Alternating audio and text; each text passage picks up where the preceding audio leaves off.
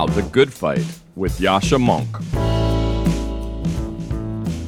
My name is David Bromwich. I teach literature and humanities at Yale, and I wrote a short essay for Persuasion recently on John Milton and the psychology of censorship.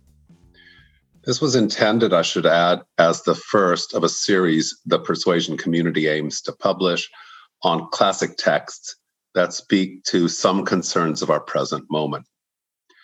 I chose Milton's political tract Areopagitica which he wrote in 1644 during the English Civil War, in order to question the motives and the wisdom of an act of parliament that would have required official approval and licensing of any work submitted for publication.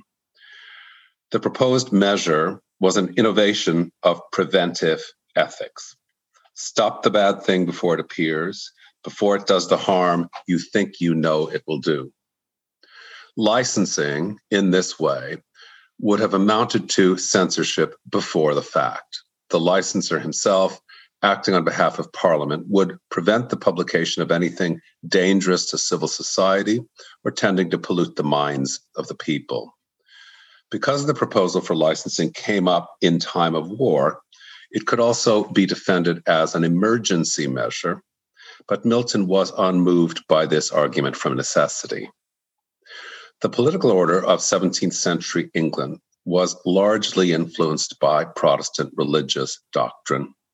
So the pretext for censorship was the tendency of bad books to lead their readers spiritually astray. That the book would tempt them not just to crime but to sin was the likely suspicion regarding books that propagated wrong ideas. We're living now at a time of increased surveillance and hair trigger sensitivity to the possible injuries that follow from the speaking or printing of forbidden words. A new doctrine goes even farther and maintains that a real injury may occur even where no harm was intended by the speaker or writer. We have an ever widening spectrum of offenses. The word that seemed innocent yesterday may be deemed poisonous tomorrow the formal or informal edicts against books like To Kill a Mockingbird and Huckleberry Finn, because characters in those books use the low word for a Black person, are only the most obvious examples. Names, as well as words, are now subject to a similar pattern of enhanced scrutiny. In January of this year, the San Francisco School Board announced its decision to rename 44 schools on the ground that, for example, Washington, Jefferson, and Lincoln were racist by our standards and so fell short of the stature required to give their names to a public school. Young adult fiction has been a sector of publishing especially beset by attacks for supposed deleterious content, attacks that have incited boycotts against some books and forced the withdrawal of others. What struck me very forcibly looking at these recent instances of censorship was the evident belief by the censors that they were in the position of an innocent judge rendering a proper decision against a guilty name, word, or set of words. It was precisely this assumption of one's own innocence by the reader, or for that matter, a government official responsible for licensing, that Milton set out to explode when he wrote Areopagitica. He did it by exposing the error of two wrong ideas we may have about ourselves. The first is that we ourselves are essentially innocent, pure, uncorrupt. On the contrary, says Milton, we come into the world impure, and our best hope is that we may make ourselves good. The second false belief is that we preserve our purity by staying clear of all harmful stimuli. No, Milton replies, we purify ourselves gradually and only by contest, by trial. And trial is by what is contrary. What about the peculiar title of Milton's pamphlet, Areopagitica? It comes from Areopagus, a rocky outcropping in Athens, which was the seat of that city's judicial authority, the place where Paul, in the book of Acts, defended his Christian doctrine, and where Socrates had delivered a celebrated oration four centuries earlier.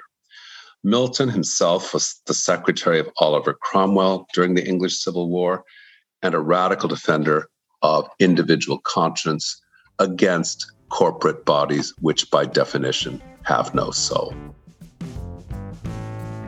David Bromwich's piece called Milton on Censorship was published by Persuasion.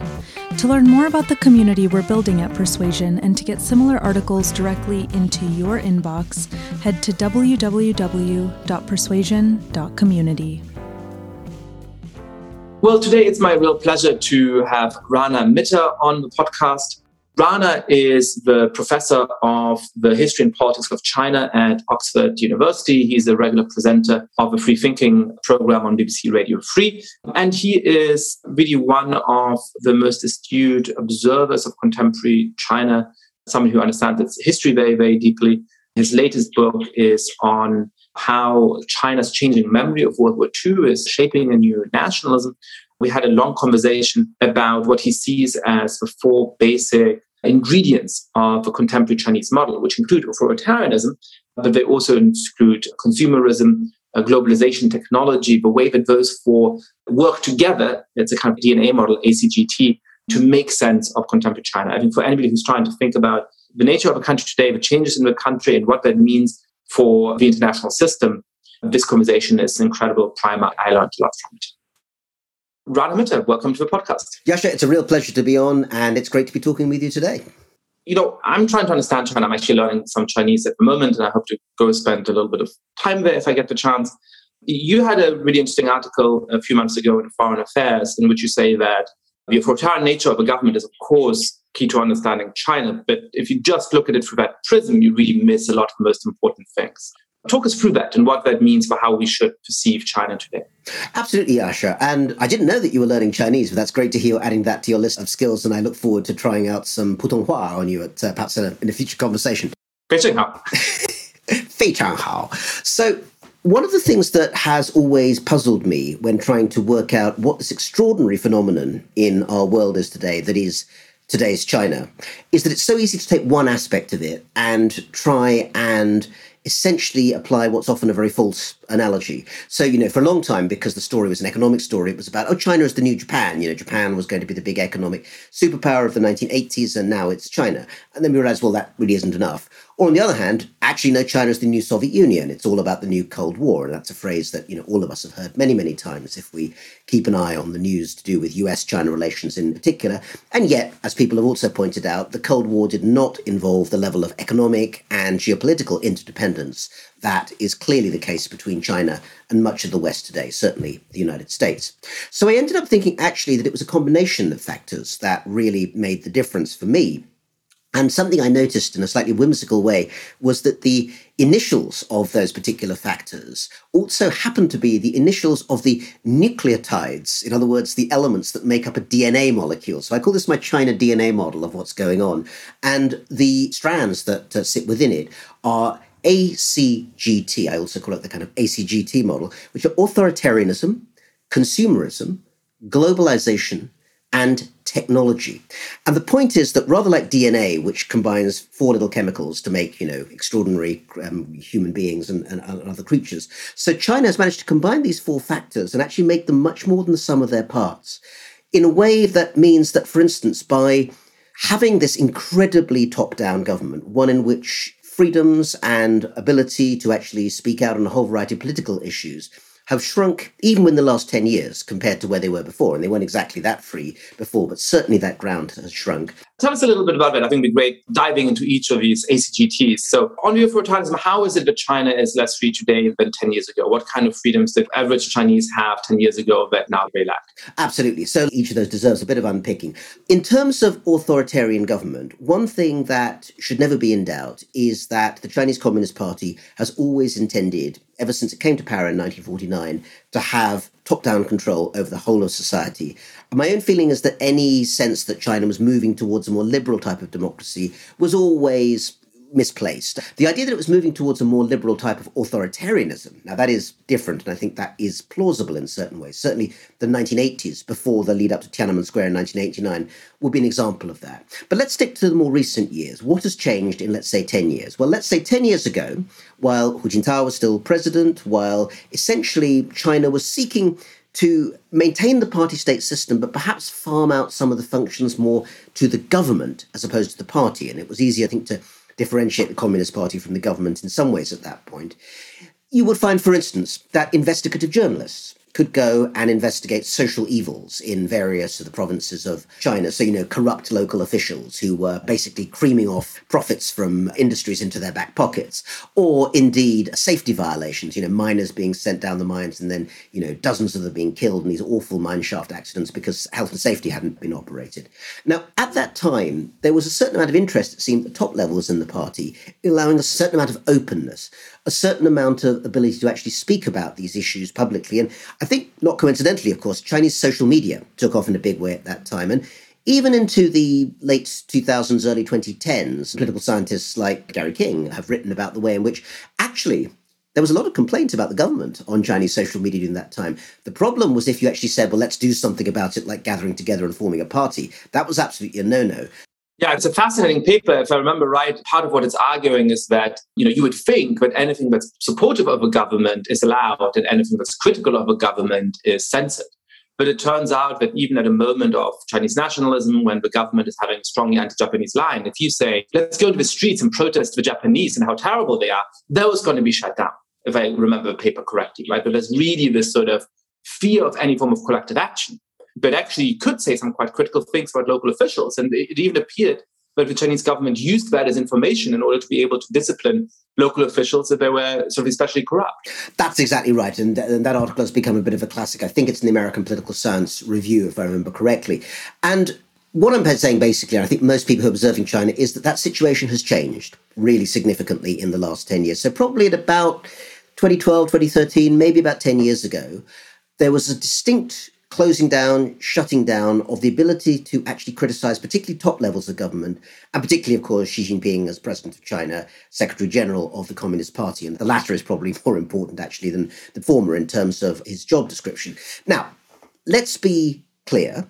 This is not to say that no aspect of Chinese government policy can be criticized at all in China. So, for instance, there's been recently a lot of buzz on social media about changes to things like divorce laws and so forth. And there's been plenty of quite frank comment in both directions. But in terms of things like the overall direction of the party, in terms of those really kind of high level discussions about where Chinese politics is going, it's become clearer and clearer that anyone who puts forward a kind of specific critical voice on that. It doesn't matter if they're not saying, you know, we're going to overthrow the system, even if they're just criticizing, they'll probably find themselves on the end of some pretty harsh treatment now. So nowadays, you do have a strong sense that actually people who would have been more frank perhaps 10 years ago, even perhaps talking to Westerners, now keep their own counsel, they keep themselves a bit more discreet you don't tend to have those conversations, except perhaps in very kind of hushed circumstances in the way of the past. So I would say that even within authoritarianism, what the political scientist David Shambaugh at George Washington University has called moving from soft authoritarianism to hard authoritarianism, it was always semi soft rather than truly soft.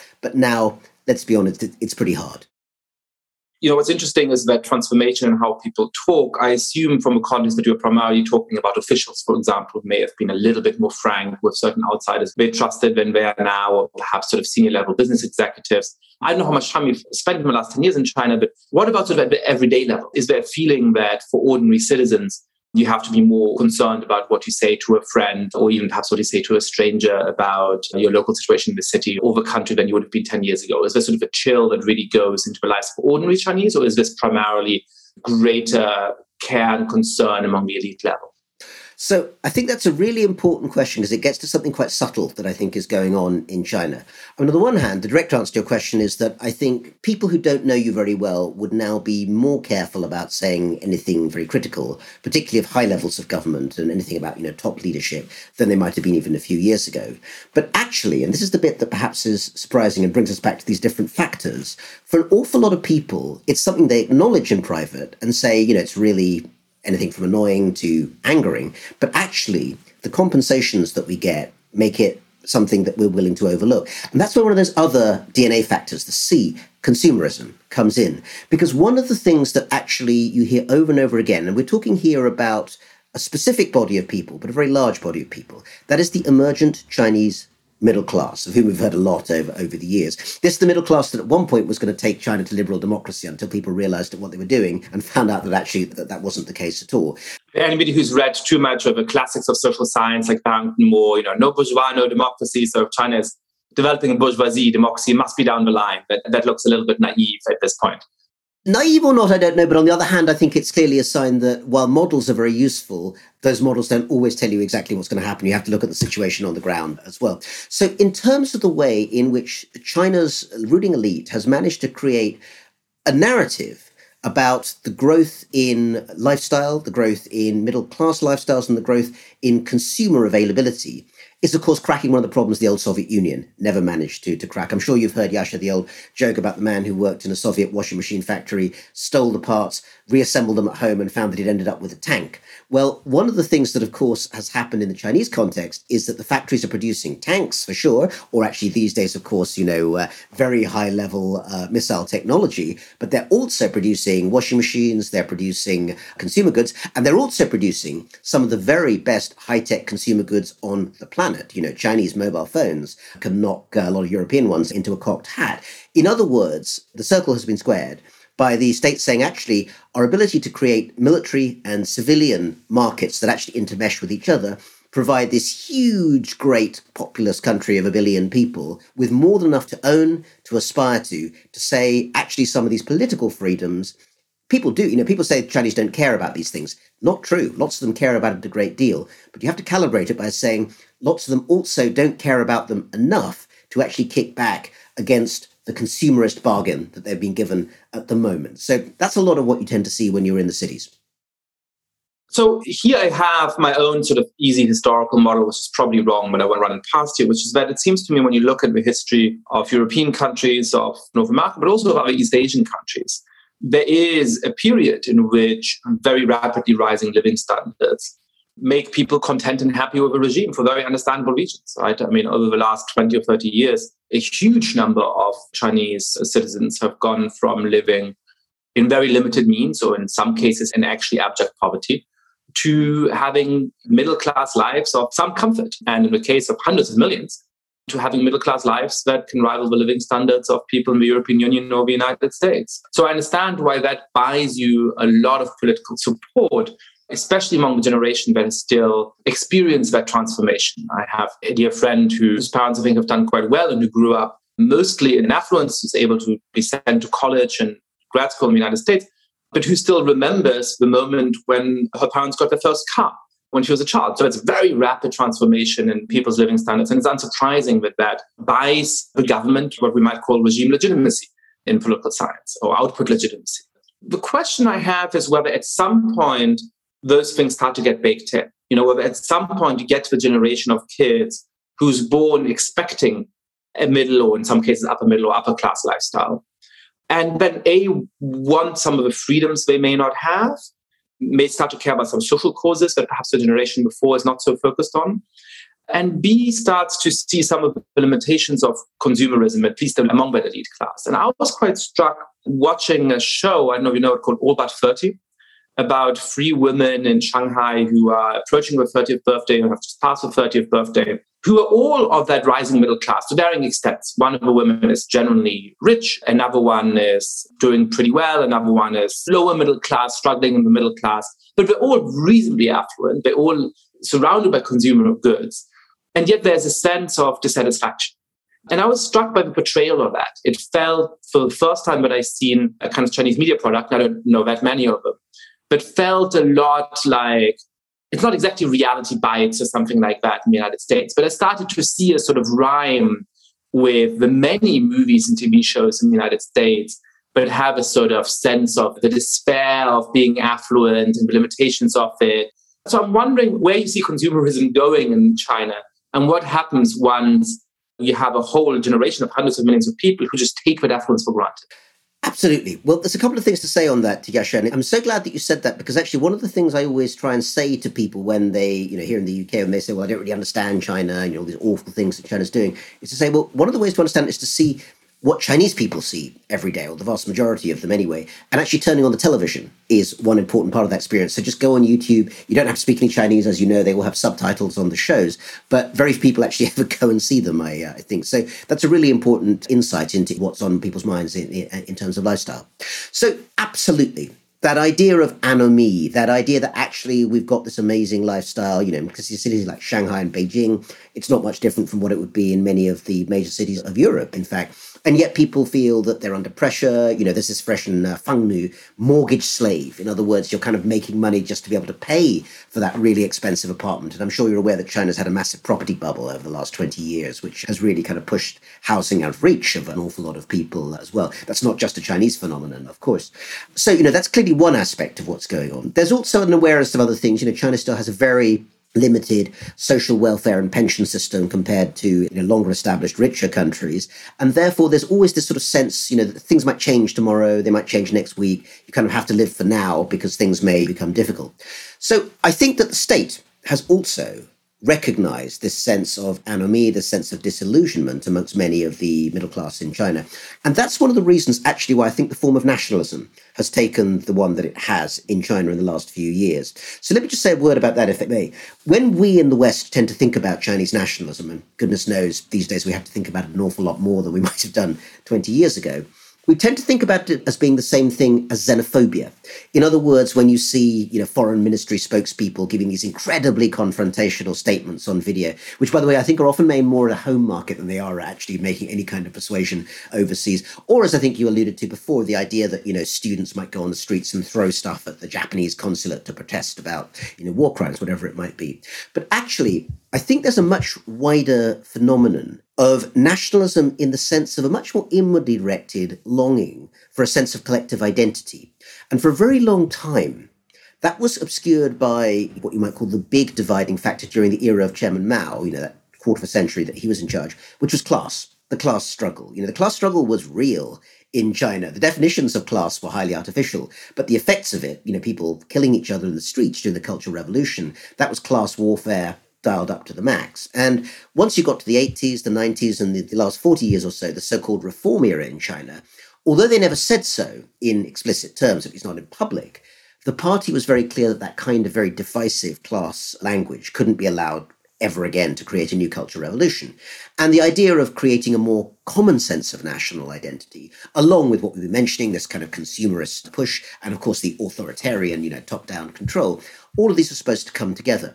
That for me is why what I talked about in a recent book uh, called China's Good War, I think to me is interesting because one of the phenomena that I notice when I go to China frequently, but is very rarely, seems to me, commented on the West, is that they're obsessed with the Second World War.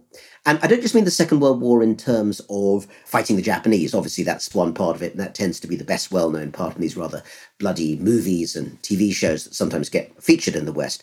But actually, a feature of World War II, a constructed feature that really speaks to what you were talking about, which was, you know, back in World War II, which of course very few people actually remember these days, everyone was pulling together. There wasn't so much to eat, but people all shared the same mission because we were fighting against the common enemy and pushing them back. It's sort of a Chinese version of a Blitz spirit. It's the Blitz spirit, and in fact, literally so, because actually many people, again, forget that although London had the famous Blitz in 1940, Chongqing, the wartime capital of China, was actually the first Allied city, as it would become, to be blitzed in 1938 by Japanese bombers, and that carried on for about three years afterwards and killed thousands of people and, you know, left the, the city in a sort of sea of fire. So actually, the Blitz and Dunkirk, which is one of the other kind of comparisons with Europe, are comparisons that were used by the Chinese at the time for their own situation and are still sometimes heard today. It doesn't tend to go the other way around. I, I never hear older British people saying, you know, it was just like Chongqing when London was blitzed.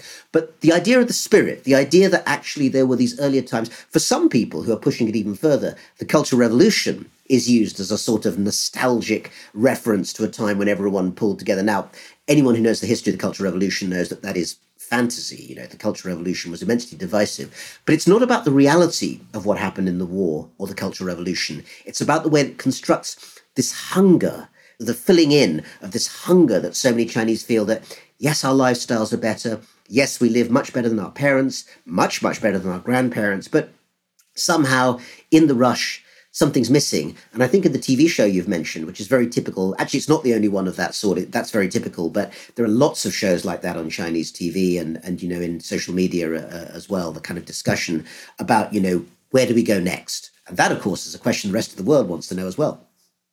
Is there a real gap in the Chinese self perception? And certainly, I think a mistake can be perception from the outside between the sort of famous uh, collective uh, spirit and Confucianism and, you know, all of that sort of stuff.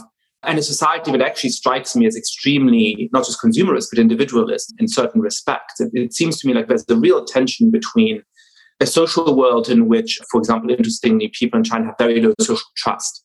And even though I do think the family plays perhaps a, a stronger role than in some Western countries, it is a little bit everybody is in it for themselves and every family is in it for themselves.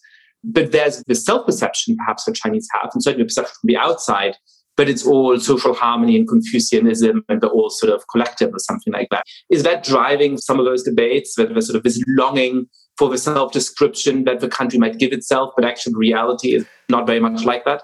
One of the longest running debates, I'd say over the last hundred years, but actually in a sense it's over a thousand years, is the Chinese debate with themselves about who are we really? You know, who is Chinese and, and what are we like?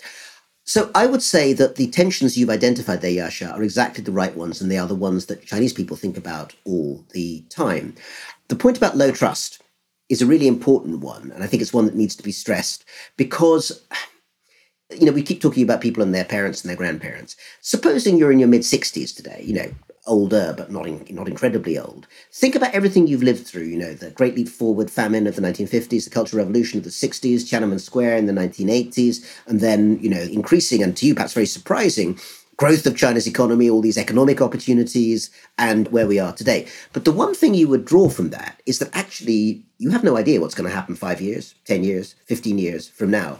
So basically, having a family that you can rely on, having a system of government, and this is the thing that is very, I think, troubling for those of us, including me, who are liberals, because we would like to believe that freedom above all is what's most important to people.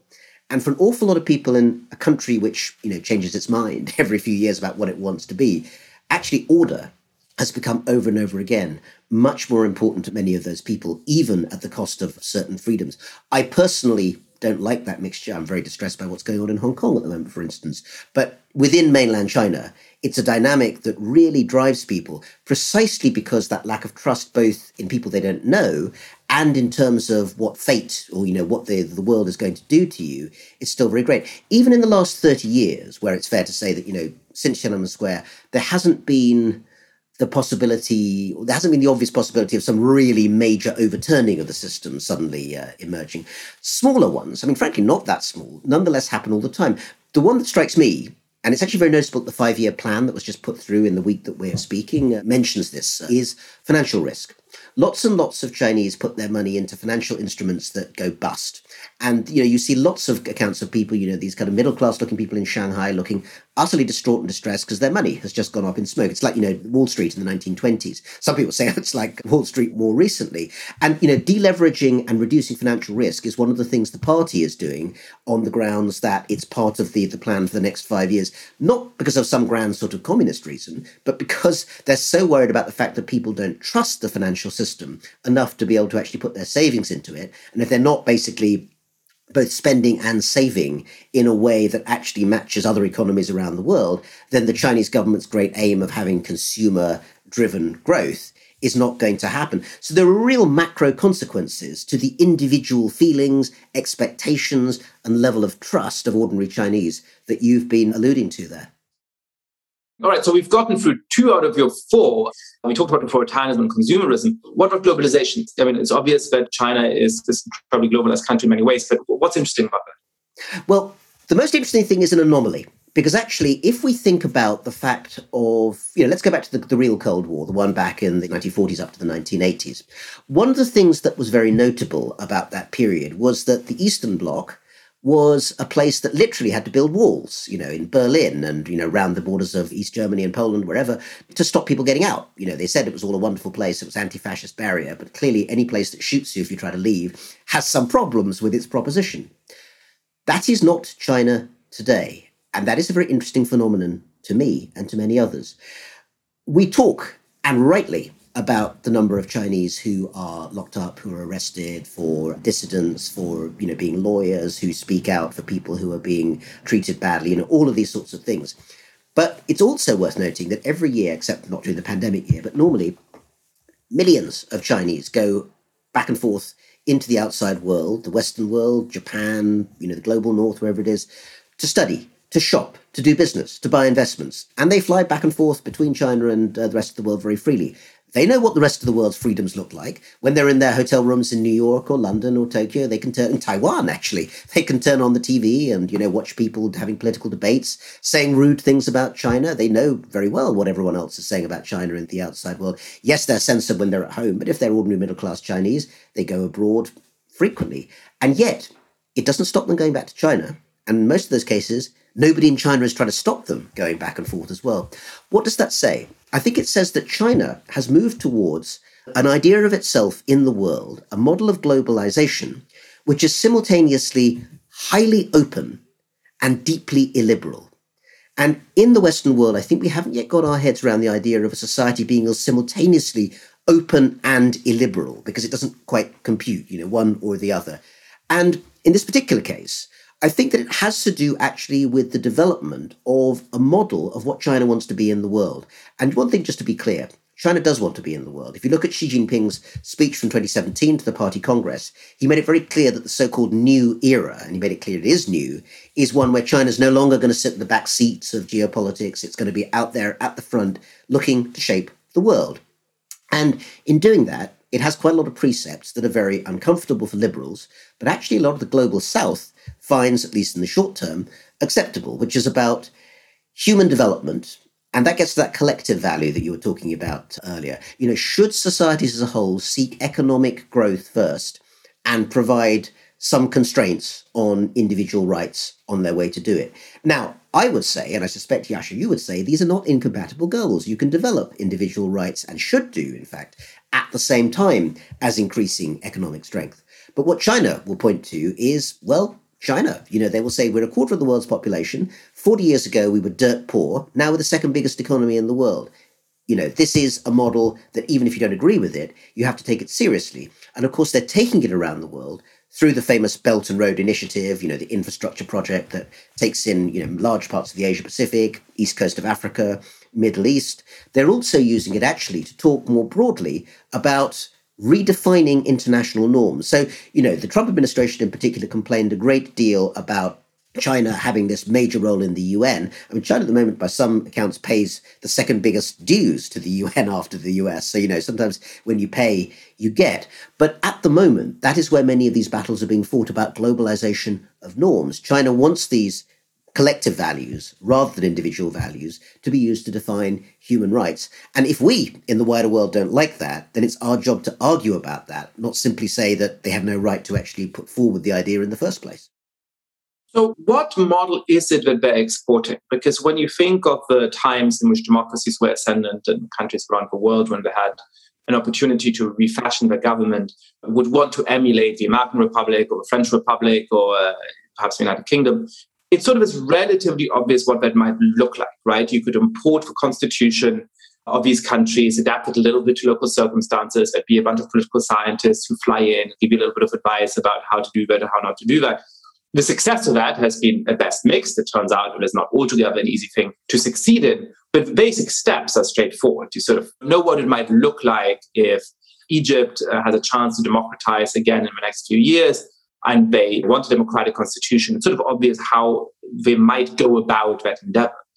Emulating China is an impossibility because unless you have a communist party that's been ruling for a very long time and has ceased being communist in any very meaningful sense, and you have a huge market that allows you for a certain kind of development, and you have a very homogeneous population, and you know, there's like five conditions that most countries that might want to emulate the Chinese model will just never fulfill. So clearly, China can't have the ambition, I don't, I don't think does have the ambition of having other countries emulate its very, very specific political system What then do they want to export, right? What is the ambition for how to refashion the internal governments of countries that it may have influence over, over Belt and Road and other initiatives, or for that matter, just the international order?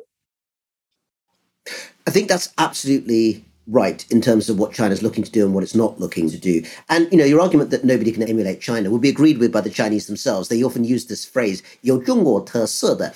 with Chinese characteristics, basically saying nobody can do what we do. And you know, in the article you've been kind enough to mention, I point out that actually one of the things that makes today's China so distinctive is this ACGT combination. No other country in the world that I can think of combines those factors and recombines them in quite that sort of a way. So, in terms of becoming China, that's absolutely not the agenda. What I would say is that there is an agenda and it's a bit more nuanced than the old Cold War model that you know you either become an American style democracy or at least you know liberal style democracy, or you become basically a clone of the Soviet Union, like you know much of the Eastern European world became during that time. I would say that China is most interested in creating order that is friendly to its aims in places where there is not much governance at the moment. So that would mean, you know, for instance, it's um, greater interest in areas like the Indian Ocean, which, unlike the Atlantic or the Pacific, had never been the particular area of control of any major superpower, and also influencing countries in a way that their norms suit Chinese expectations. And the expectations include ideas such as, you know, they're not all bad ideas, ideas of things like economic development actually is a good thing, and by no means all authoritarian states necessarily put that at the top of their list. We might disagree, and I do you know strongly with the illiberal way in which poverty reduction has been done in China, but there is no doubt that it is a real phenomenon and, and should be uh, studied for that reason. And beyond that, the idea that actually really quite sort of Westphalian ideas of territorial sovereignty. What goes on inside your borders is your business. That's something that you can imagine that China is very keen on uh, encouraging as an idea. And broadly speaking, respect for China itself, you know, and taking it seriously as a global actor to give an example of something that's happened very recently that shows, I think, what China does do and what it doesn't do. The coup in Myanmar. I mean, I have no inside evidence, but my sense is that China didn't do anything to cause the coup in Myanmar because, you know, essentially a reasonably stable democracy, which is, you know, friendly towards China, is as useful to its purposes as having an authoritarian state. It wasn't seeking to make Myanmar look like China. But once the coup has happened, I think it's fair to say that, bar some very kind of minimal statements, China is not going to do anything very much to restore a liberal democracy. There was actually, to my surprise, but you know, I was impressed, a, a weak but nonetheless real statement in the UN Security Council the other day, which I believe was partly brokered by the British P5 ambassador, in fact, in which Russia and China did sign on, but it was a fairly limited statement about civilian casualties. So basically, Myanmar now, under the generals, is a state that will be friendly to Chinese interests. It shares many of the norms in terms of territorial sovereignty and in terms of, uh, you know, broadly speaking, welcoming Chinese investment, which serves Chinese interests and uh, the narrative of, of, of economic growth. But in the end, I don't think that China has a very strong interest in shaping any of these governments to look like a particular form of government in that sense, its globalizing turn is one about turning things in China's interests, not in China's image. And that's an important difference. That's, by the way, one of the reasons why the analogy with a Cold War doesn't seem to work, right? I mean, I think the, Soviet Union did have a very clear and explicit goal of making countries look like the Soviet Union. It was baked into the founding ideology of Marxism Leninism. And so when in the long telegram Kennan says that there's sort of diametrically opposed worldviews and interests, it comes from that fact. It doesn't seem as though the interests of the United States and China in a country like Myanmar are diametrically opposed in exactly the same way. But of course, it is still very worrying from the point of view of democracy, because whereas the hegemon before certainly was willing to work closely with dictatorships when that seemed like the only option was somewhat friendly to American interests in some country and sometimes shamefully so, there was a general preference for democracies, in part were perceived as more likely to be friendly to American national interests in most regions of the world most of the time, and in part because there was some genuine value commitment. That doesn't mean that the United States was always willing to support democracies when that looked like it was going to go directly counter to American national interests. But by and large, there was a preference. You know, if China has something like the inverse of that, where you know they're perfectly willing to work with a democracy when it's friendly to China, but they assume that by and large a democracy is less friendly to China or at least less predictable than a dictatorship. And they certainly empower countries to become dictatorships if they so wish and continue to have very close relations with China. All of that still seems like a real shift in what we can expect in terms of democratization and the persistence of democracies around the world. Well, could I add two thoughts to that absolutely astute comment, uh, Yascha? One of which I think the first one is, is particularly close to the work that I know that you do. We could refine the comment by saying that I think that China is not necessarily inclined towards pushing countries towards becoming dictatorships, you know, like uh, Myanmar has, has, essentially just become under the, the coup. But it is much more inclined towards shifting liberal democracies towards becoming illiberal democracies. So actually places like the Philippines, places like Turkey, it is very notable while they maintain, you know, regular elections, and at least there is, I suppose, a theoretical possibility of the shift from one party to another. Nonetheless, the closing down of pluralism, which of course is very notable in Hong Kong as well, is something that China, I think, is quite inclined to support. And I think it's notable that the country in the EU at the moment, which seems to have the closest relations bilaterally with China, is Hungary. And that is not, I think, uh, coincidental as well. That's very interesting. I didn't know that. So why is that? Is it because liberal democracies are associated with the United States, and so the leaders there that are trying to push them in a liberal direction both are in need of other allies to compensate for criticism, to mild criticism, though it may be from the United States, and so on? Or is it actually because they genuinely fear pluralist liberal democracies and have a more ideological preference for countries around the world to not be liberal democracies? I go further, Yascha. I don't think they fear them, or at least, you know, there can be things that worry them in that sense. I think it's more that actually they find them essentially illegitimate. So we have to sort of flip the scales for a minute and I'll explain what I mean by that. We have, in my view, rightly, but nonetheless it is our training, come to believe that liberal pluralist system is essentially the one that is most desirable and that things that don't measure up to that are essentially deficient versions of a liberal norm. So, you know, Turkey or Hungary or these countries that we've been talking about are essentially countries that have slipped away from a liberal and pluralist norm. But the Chinese Communist Party doesn't believe that pluralism is a kind of good in its own right in the first place. It may instrumentally be so in some cases, but mostly there's no principled reason why it should be. And I think it's no surprise, you won't be surprised anyway, that perhaps one of the single most popular political theorists in China today amongst political philosophers is not Karl Marx, it's Carl Schmitt. Different Karl, also German Karl. Rather, well, I think many people on, on the podcast will know that he is basically someone who was a member of the Nazi Party, I think. I'm not suggesting that that's the case with the Chinese followers of him, who are very much on the left, not on the right.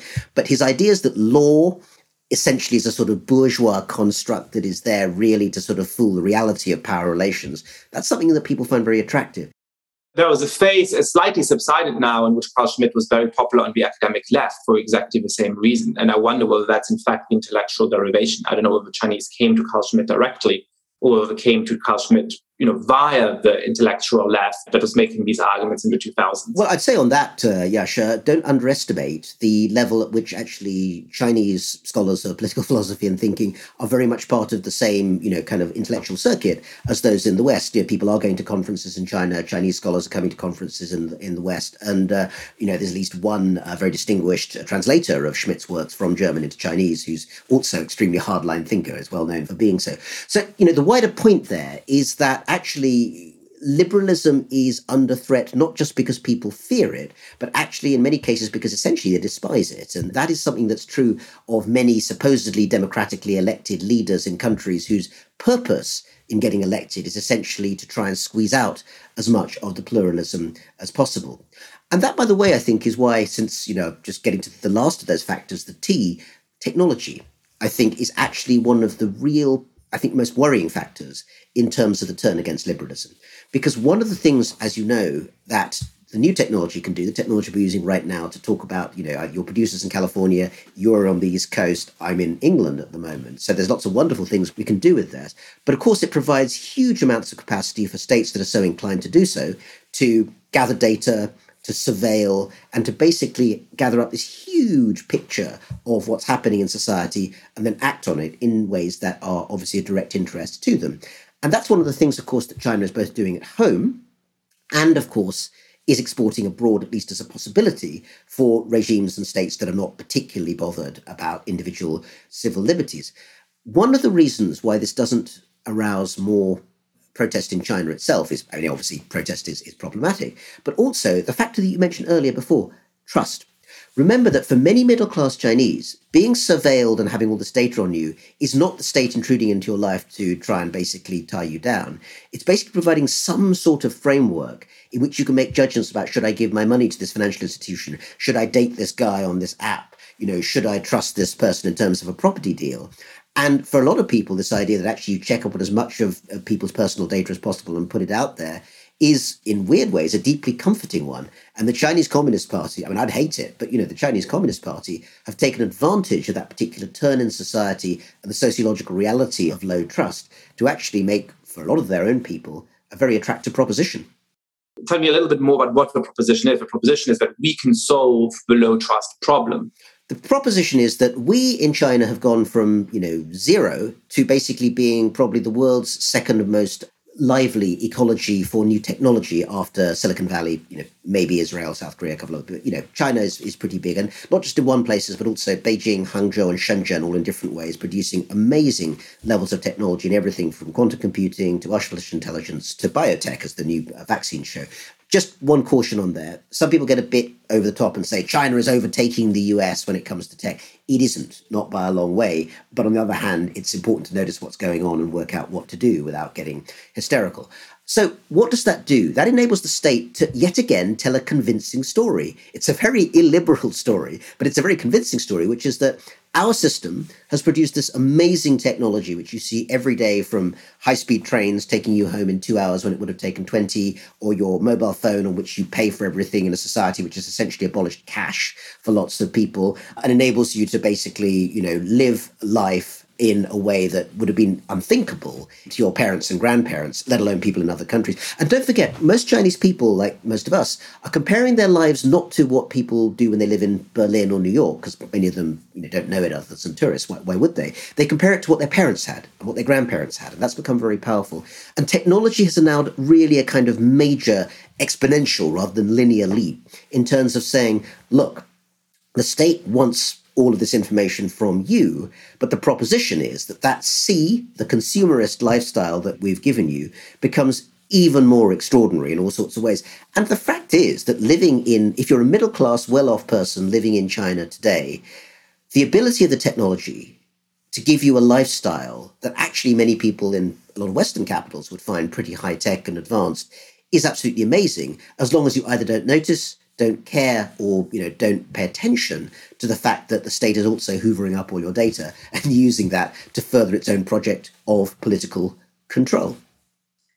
I don't know whether this is the deliberate part of the metaphor, whether you know every metaphor comes with some implications that perhaps are not intended. DNA is an incredibly stable compound, right? Once you have A, C, G, and T glued together in the way that happens in the human body, it's a pretty stable entity. Do you think that's true of a Chinese model? I mean, are these four key components mutually supportive in such a way that we should expect it to last for a long time? And if not, what might come to upset this particular combination and really change the nature of a country 20 or 40 years from now? Well, DNA is very stable, Yascha, until it isn't. And that's, of course, where evolution comes from, amongst other things. I mean, it's a metaphor which has pleased me, but of course, I wouldn't push it too far. I think that the Chinese state is far more stable today than those who are keen to see it collapse for you know reasons of disapproval would necessarily allow. But I think, on the other hand, it is far from being the kind of solid behemoth that, in its propaganda, it claims to be. And I think if it were more solid, it wouldn't spend so much of its time basically chasing around and locking up people who say rude things about it. Confident regimes don't care if some obscure professor basically criticizes the president. You know, a confident country would laugh at that, not you know basically seek to to lock it down. So my my own feeling is that that suggests a certain amount of nervousness below the surface. But that having been said, I think the situation is very different from Russia, for instance. I mean, that's an obvious comparison to make. With Russia, you know, when Putin goes, and who knows when that will be, it's clear that the system that's built around him, you know, the silos, the oligarchs, all these sorts of things, don't really exist in a kind of robust political structure that would last beyond that. I think the Chinese Communist Party, in the way it's essentially formed itself, has a lot more robustness to it. I think the mistake is thinking of it as a party, even though, of course, that's what's in its name.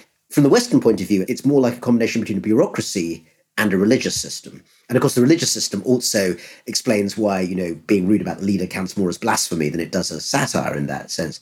And the thing is, the honeycombing of that system throughout society, I suspect, has done a lot to actually give it a certain amount of robustness. When we think of the Chinese Communist Party, we think about top Politburo leaders, you know, in their dark suits lining up in the Great Hall of the People. But to many ordinary Chinese, the Communist Party is the little old lady in the shack at the top of the security compound checking up on people's health and, you know, saying, oh, I haven't seen old Zhang, he hasn't been around for a couple of days, maybe we should check his health is okay. Or, you know, the Communist Party is, as I've encountered many occasions, bright young PhD coming back from, you know, MIT or whatever, coming back to join some lab in China and serve the purposes of the greater glory of China. You know, these are all aspects of this incredibly complex organization of more than 90 million people, which is, you know, one and a half times the population of the country that I live in, the United Kingdom. So I think all of that just collapsing overnight seems to me less likely than a mutation of the system, which I think is possible in some form. My own personal bet is that I don't think it's very likely in the next decade, but I think in the period after that, particularly you know as China begins to get older, different demographics, as it begins, I think, to realize that its ambition has to have limits in certain ways, it's likely to change. But I see mutation, not collapse. That seems very plausible to me. Just to sort of finish up a conversation, I want to touch a little bit more on, on history, which you've probably written a lot about China's history. The story of China over the last decades, as you said, is a story of these very rapid and extreme changes. And I suppose that, that increases the pressure on having a kind of coherent narrative of what China has been and what it will be. What is the narrative about that? How do Chinese talk and think about their own history? You mentioned a little bit about the role that World War II plays in that narrative now. But what's the sort of basic, you know, the second grade version of Chinese history and this moment in time in that narrative that you might get if you, you know, go to elementary school in China today? Well, I think the Chinese view of their own history has both a great strength and a great weakness in it. The weakness I'll go to first, which is that literally in the sense that you, you've talked about it, Yascha, going to grade school or, you know, going to even some of the kind of lower level college courses, you get a very stylized top-down version of Chinese history provided by the party, which is there's this continuous when it keeps changing. First it was three thousand years, then it was four thousand. I think it's five thousand years of history. You know, not sure if we can go beyond that, but let's say five thousand for the moment. It's a story that's very dominated by the Han ethnicity, which, of course, you know, is the largest, but in this story, almost the only uh, ethnic group that seems to have any kind of uh, influence whatsoever. Um, and it's one in which, of course, there's a glorious endpoint, which is the rise to power of the Chinese Communist Party itself. And it's not that any of these elements don't have, you know, some accuracy to them, but clearly in that very simplistic, very stylized way, it's a story that, you know, doesn't have much nuance in it. But the reality, and of course, if you go, for instance, to Chinese academics who work on history, who obviously, like most academics, are not listened to by anyone other than a few students, so that's why we're, we're safe, you see. Nobody cares that much about what we think they will acknowledge, I think, that there is a much more complex and frankly much more interesting story to tell. I sometimes say, I'll say it now, that China is a plural noun because actually it's the combination of a whole variety of different sorts of traditions and ways of doing things. You know, there is a China that is highly authoritarian. There's also a China that's highly liberal. You know, Taiwan, autonomous since 1949 after the Chiang Kai shek nationalists fled there, has turned into an incredibly pluralist liberal democracy while still being impeccably Chinese in terms of its culture. So that's part of Chinese history too. Or Hong Kong is another good example of that. One of the things that's most notable is the large number of people protesting in Hong Kong who've now obviously been clamped down on. You know, these aren't sort of mysterious Americans in baseball caps or Brits, uh, even more. You know, they're all young people very much part of a Chinese story, but a Chinese story which also has pluralism, liberty, debate within it in terms of what they've done. And I would say that also one of the other things that Chinese history tends to be in the school books is absolutely unaccountably male. It's all about great men. And one of the things, that if you look at it in China, that's so interesting and has historical precedent and understanding but never gets talked about very much, is the role that women have. China at one point, I mean, this is a rather specific example, but you know, I think it suggests how different the place can be. At one point, maybe even now, has more female billionaires than any other country in the world. Certainly more female self-made billionaires. And in part, that's for sexist reasons. It's very hard to get up in the Chinese Communist Party to the top if you're a woman because it's a, you know, very male organization. So that means going into private business, doing business entrepreneurship is actually a good option. Those three women you mentioned in the Shanghai TV show, you know, that's the kind of thing they could be doing. xiahai, jumping into the sea of business, making an awful lot of money. So all those stories are out there and they all have historical backgrounds and they're all part of this longer, big debated story of what China is and, and who is Chinese. And I'll finish with the thought that one of the sadnesses and ironies is that for the moment, and it won't be true forever, but for the moment, the least free place to discuss what Chinese history is is China. Think about that for a minute. I mean, for at least for the moment, as long as nobody's listening in, Chinese students and thinkers who've come to a seminar in Washington could probably say certain things that they would be much more wary about saying at home about Chinese history. That is not a sustainable way to refresh your culture. Now, having said that, most of the most interesting conversations on the world on Chinese history or Chinese society are in China as well. But we need to wait for the day, and I'm sure many Chinese will be doing that, when actually China is the center of the world's conversation about China. And we're not there yet. Well, let's hope we get to that. Let me just ask you a final question. I mean, I think in, in, in many ways, parts of the conversation have been about what the future of China is likely to be and what that might mean for relations between China and Europe, China and the United States, but I haven't actually quite pushed you on that question. So, looking at everything that you've just laid out and certainly improved my understanding of China over the course of this hour or so, what should that mean for how the United Kingdom, for how the European Union, for how the United States treats China? What kind of ambitions should we have for bilateral relationship in the next decades? I think it's very important that we continue to engage and talk to China. I think the point at which the West, the Americans, the British, the Europeans, whoever it might be, are no longer talking to China is a very dangerous moment. And I think, therefore, that is an important part of, of what we say. But at the same time, I think it's really important that the conversation has different pillars, all of which are important. It should be friendly. You don't have to be friends with someone to be friendly with them. And I think it is important to keep the tone right on various things. But it also has to be frank. It has to also say there are certain things, I mean, Xinjiang, Hong Kong, uh, arrests of dissidents, you know, these sorts of things, where China would like us to stop talking about them we do not stop talking about them because that is part of our culture that we criticize ourselves, and rightly so. And we also criticize our friends as well as those who are our partners and our rivals. So a frank relationship is tremendously important. But the other thing, and I think this is perhaps a good point to end on because it speaks to the importance of your podcast, I think, Yascha, and your wider work, is that we have to be confident, not just confident in our engagement with China, but about ourselves liberal values in liberal countries have been under attack in a whole variety of ways in courts, in media, in public civil discourse. And we have to be the best version of ourselves that we can be to be able to speak confidently to China. A great deal of damage that's been done in terms of the liberal conversation with China has been caused essentially by states that ought to know better. And that's not the People's Republic of China I'm talking about, it's us. So I think that that's really important as well. Rana Mitter, thank you so much for coming on the podcast. Thank you, Yascha. It's been an absolute pleasure.